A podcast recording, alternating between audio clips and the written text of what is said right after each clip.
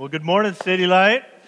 Uh, as, as Eric said, I have the honor and privilege to be on the elder team here at, at City Light. I'm also one of the, um, the city group leaders, our city group, Oak Ridge group. Uh, it, it, it's a great group because uh, each week we're, we're digging into the Word of God. A, a couple of weeks ago, our ministry out our mission out was picking up trash along College View Road.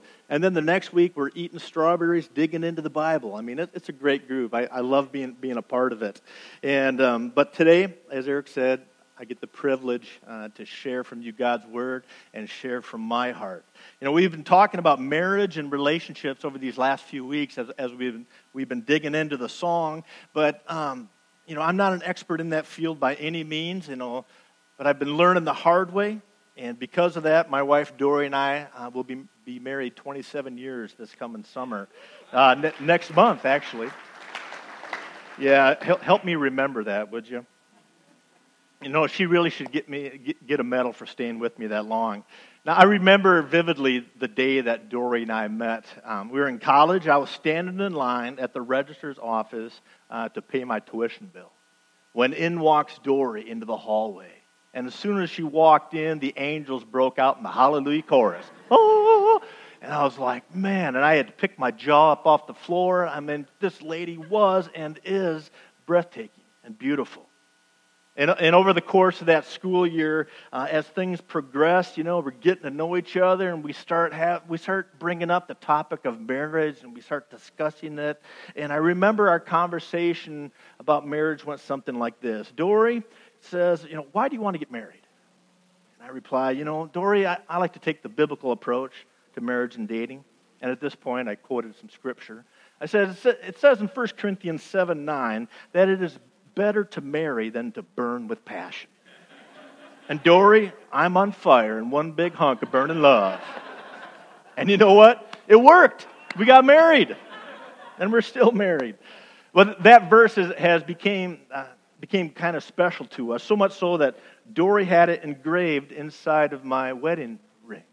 The scripture reference, 1 Corinthians 7 9, love Dory, inside my, my gold wedding ring. You know, I still have the ring on today, but, you know, gold has this interesting metallurgical characteristic. You know, the longer you have it, the more apt it is to shrink in size. You know, especially in these humid Midwest, Midwest summers. You know, I, I, gold contracts. I don't know why, but, but eventually I had to get my uh, ring resized.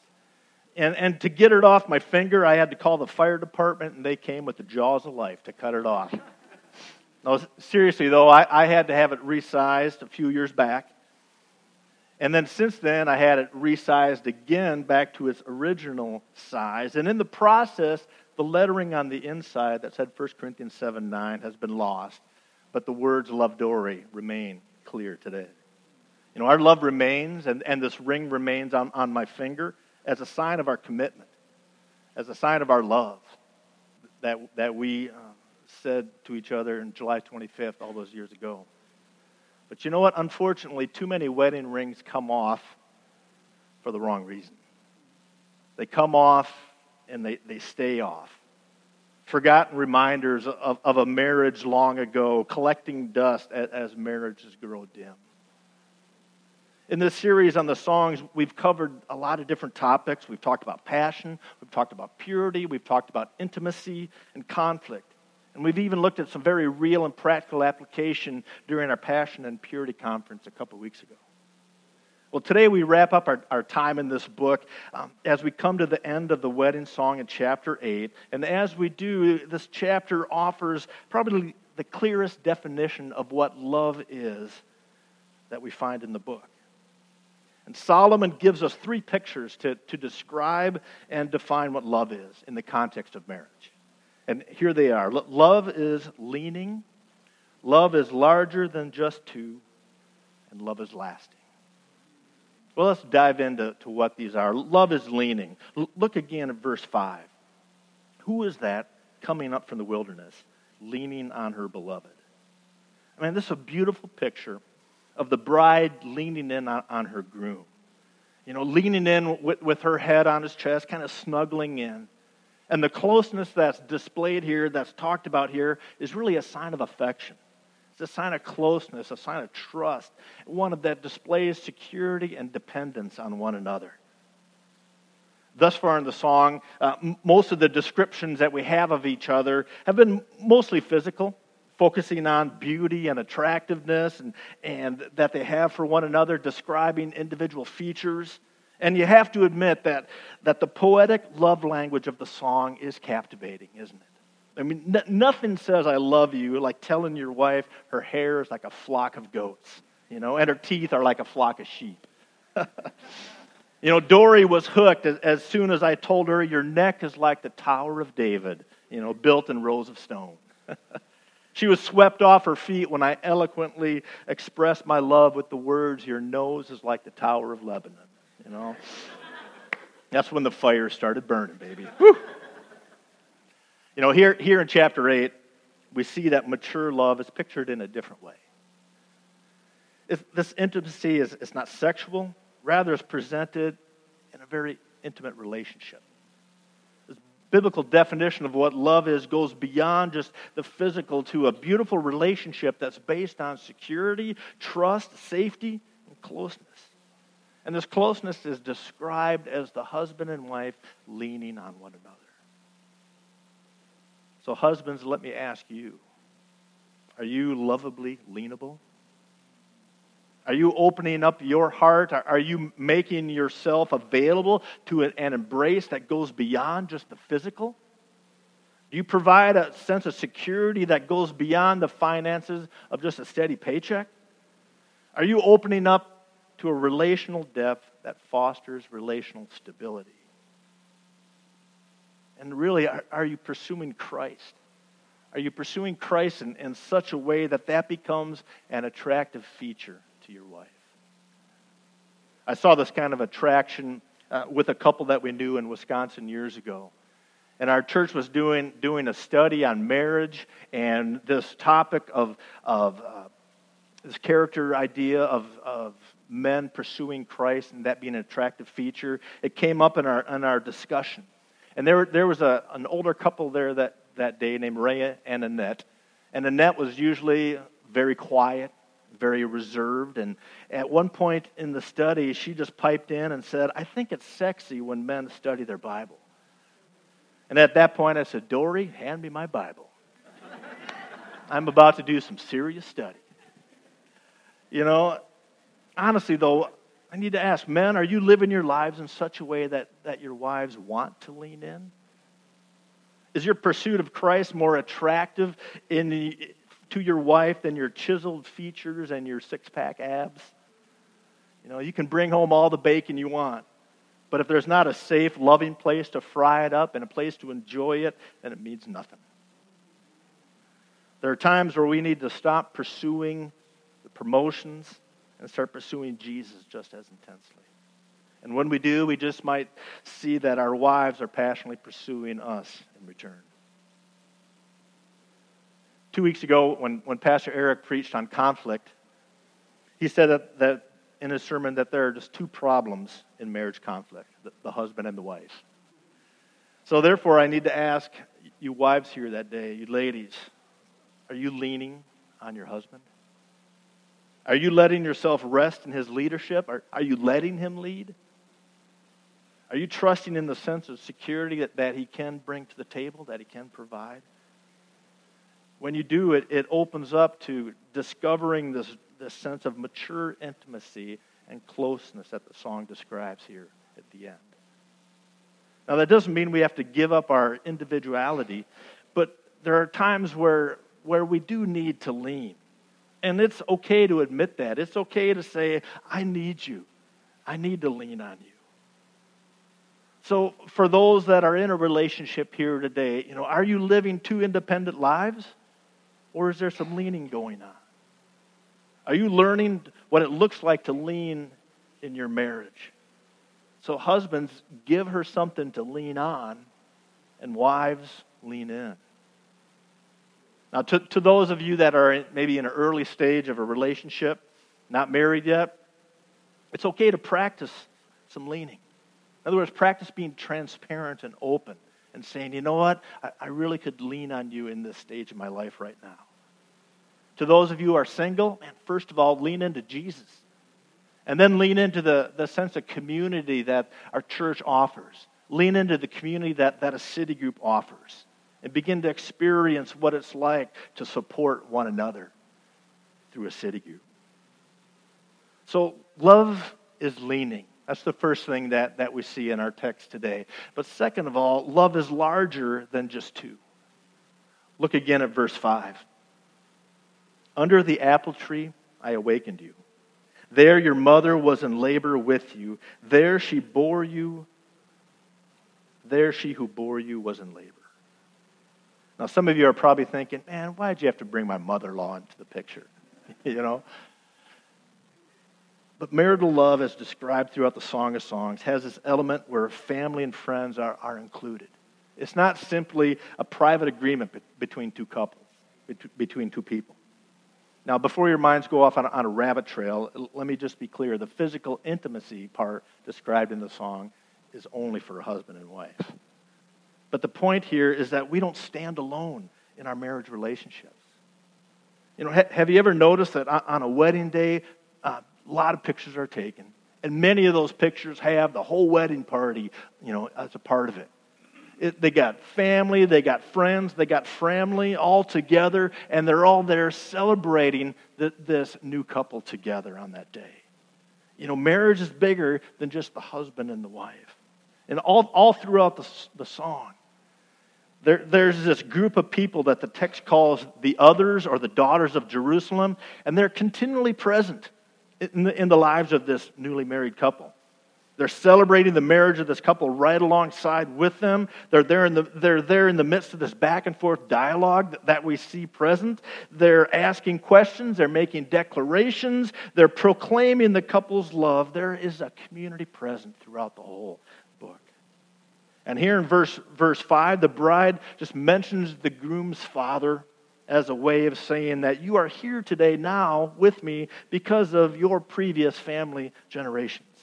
And there will be future generations coming from us as a result of our union. She's simply celebrating the fact that his mom gave birth to him. Because without, without it, there would be no him there that day. Folks, the Bible teaches us that we are not to go about marriage life in isolation. We do so in community, with family, with church family, with city groups, with brothers and sisters in Christ. The, the strongest marriage relationships have strong peer relationships. Now, what does that look like? For me, I have guy friends that I meet with on a regular basis, and they have complete permission to ask me how my marriage is doing, how, how my wife is doing. And, and we, we ask ourselves those questions. I, I ask them the same questions in, in return. And you know, we need friendships like that, that can go beyond the veneer of surface things. We, we need other married couples in our lives that, that can walk with us through the, maybe the parenting struggles that people go through, that maybe have gone, gone down that road before. And we need these people in our lives not just to commiserate, but to challenge when needed to offer a check and balance when we might be getting a little sideways in our relationships. You know, Satan, Satan wants to isolate us in our relationships. But Scripture repeatedly demonstrates that life is meant to live in community. You know, marriage is hard at times, and we need all the help we can get. You know, if, if you're struggling in a certain area of your relationship, if you're struggling in your marriage, I guarantee that someone here at City Light has been there, has gone through it as well. So I encourage you to talk with one of the pastors, talk with one of the elders, and, and ask for help because people will come alongside you to strengthen you. Just be open to that kind of guidance. Be open to the, to the wisdom of other Christ followers, what they can offer. So love is leaning. Love also looks and is larger than the Mr. and the Mrs. And thirdly, love is lasting. Or love is to be lifelong. Here lies this fi- final and foundational piece of the song that, that we need to spend time on. L- listen again to the words of verses 6 and 7. Set me as a seal upon your heart, as a seal upon your arm. For love is strong as death, jealousy as fierce as the grave. Its flashes are flashes of fire, the very flame of the Lord. Many waters cannot quench love, and neither can floods drown it. If a man offered for love all the wealth of his house, he would be utterly despised. You know, in biblical times, a seal was a guarantee of ownership. It was a way of saying that this, whatever the seal is on, it's mine. It was a visual symbol that says, you know, that's not only mine, but I stand behind whatever the seal is on. And the bride here this day is making two requests. She says, Set me as a seal upon your heart and a seal upon your arm. And her request to be a seal on the heart expresses her desire to be loved down to the very core of his being, a love that is inward and internal.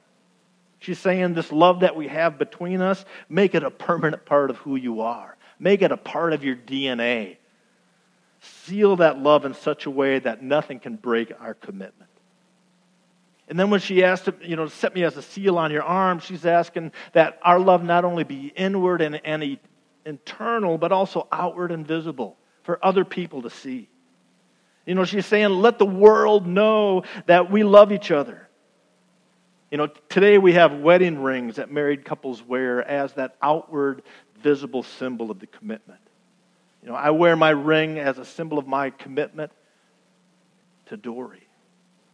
This says I stand behind my marriage covenant and I stand behind my, my love for my wife. But Solomon takes it to an even deeper level and says that love is as permanent as the grave says love is as strong as death, jealousy is fierce as the grave. And he uses this word picture of, of death and the grave to communicate that we are to love until death do us part. Permanence. And the word jealousy there is, is not the word envy that we might think of it, but rather it's, it's a resolute devotion. It's zeal, it's passion, it's single minded loyalty for that one person. A love that love this zealous and passionate by its very nature is intended to last all the way to the grave. So being single minded in our devotion is also a sober reminder not to let your mind stray. In other words, keep, keep your mind from wandering to questions like, man, I wonder what it would be like to be married to her and not my spouse. Or I wonder what, what he would treat me like if I was married to him. Stay away from those mind games that Satan wants you to play. And if for some reason you did head down that wrong path, just seek God's forgiveness and start pursuing the one that you're married to. Keep your spouse at the forefront. Keep, keep her at the forefront of your mind. Keep that passion burning, both physically and mentally devoted. Be present in thought, words, and deeds. Be sealed in each other's arms. And then, then he says that this passion, this love, is like the flame of the Lord. And when it's, when it's the flame of God, this is something that cannot be quenched. You know, even the Missouri River and flood stage can't, can't quench it. This is eternal fire. This couple's love will have no end, and neither should ours. You know, for me, my single minded devotion has been for Dory, and she could proudly proclaim that, Dave, you wear that seal because you are mine. And I can say, lean on in, Dory. Lean on in. You know, Solomon, the, the author of, of the song, started out his life on the right track. But by the end, we know that he had literally 700 wives and 300 concubines. And men, that's not a good thing. L- listen to the words of First Kings, of how describes his downfall because of that. Now, King Solomon loved many foreign women, along with the daughter of Pharaoh Moabite, Ammonite, Edomite, Sidonian, and Hittite women.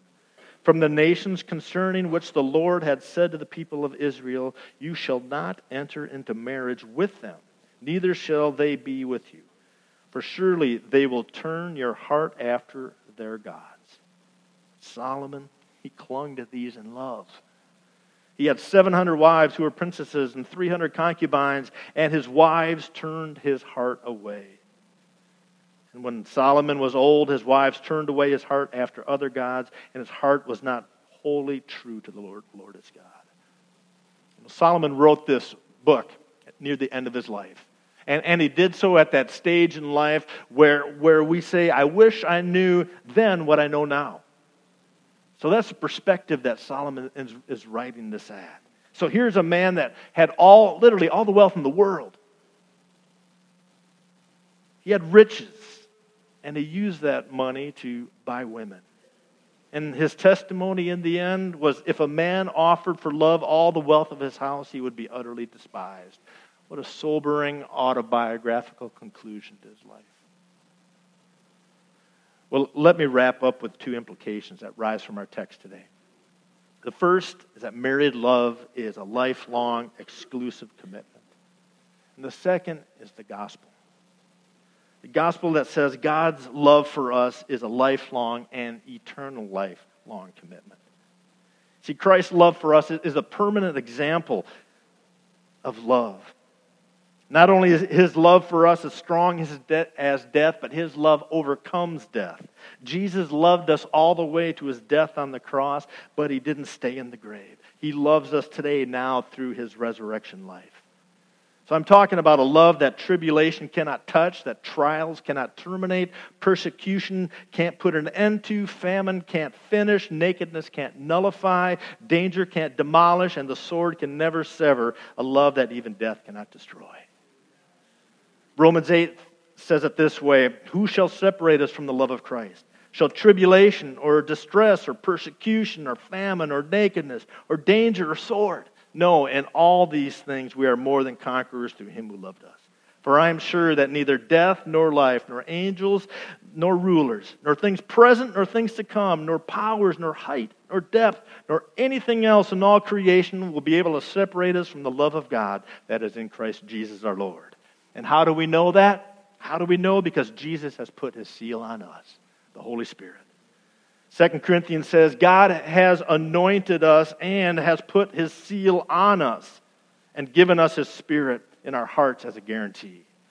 In Ephesians chapter 1, the Apostle Paul says, In Christ you also, when you heard the word of, of, truth, the gospel of your salvation, and believed in him, were sealed with the promise Holy Spirit, who is the guarantee of our inheritance until we acquire possession of it. And 2 Timothy chapter 2 reminds us that God's firm, found, God's firm foundation stands, bearing this seal. The Lord knows who are His. His love for us, His love for you, never ends. He has sealed it with a permanent proclamation that says, I stand behind and I stand for all who believe in my name. The name of Christ is, is on all those who profess that Jesus is both Lord and God. And we have the promise of Romans 8 that says, If God is for us, then who can be against us? Because of the gospel, we are sealed. God's love for us cannot be quenched. His burning passion for his people will not grow dark. His love cannot be bought. His grace cannot be earned. And his love lasts for eternity.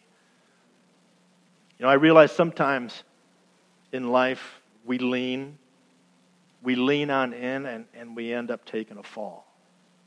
We end up hurt and broken because of sin that has gotten in, in the way of the relationship, has, has distorted God's original intent. And you might have tried leaning, even you thought it might have been stable, but you end up feeling pain. Maybe mistakes were made, adultery committed, trust was broken. I get that, I understand that, but it's never too late to lean on Jesus. Like a marriage ceremony, we still need to say, I do. We need to say, I do to Jesus. Jesus, I do claim you as a Savior from my sin. I do proclaim you as Lord of my life. I do want to follow you, to run after you. I do want your seal upon me inside my heart and outward for all those to see. So today, this morning, say, I do to Jesus. Because Jesus says, I do to you. And he has given you his seal. Each, each week, we celebrate the fact that Jesus has put his seal upon us, both inwardly and through his Holy Spirit, but we also have an outward seal that reminds us every week of that commitment. It's called communion or, or the Lord's Supper. And whenever, whenever we celebrate communion, it's, it's this visual re- reminder that his body was broken for you and his blood was shed for you.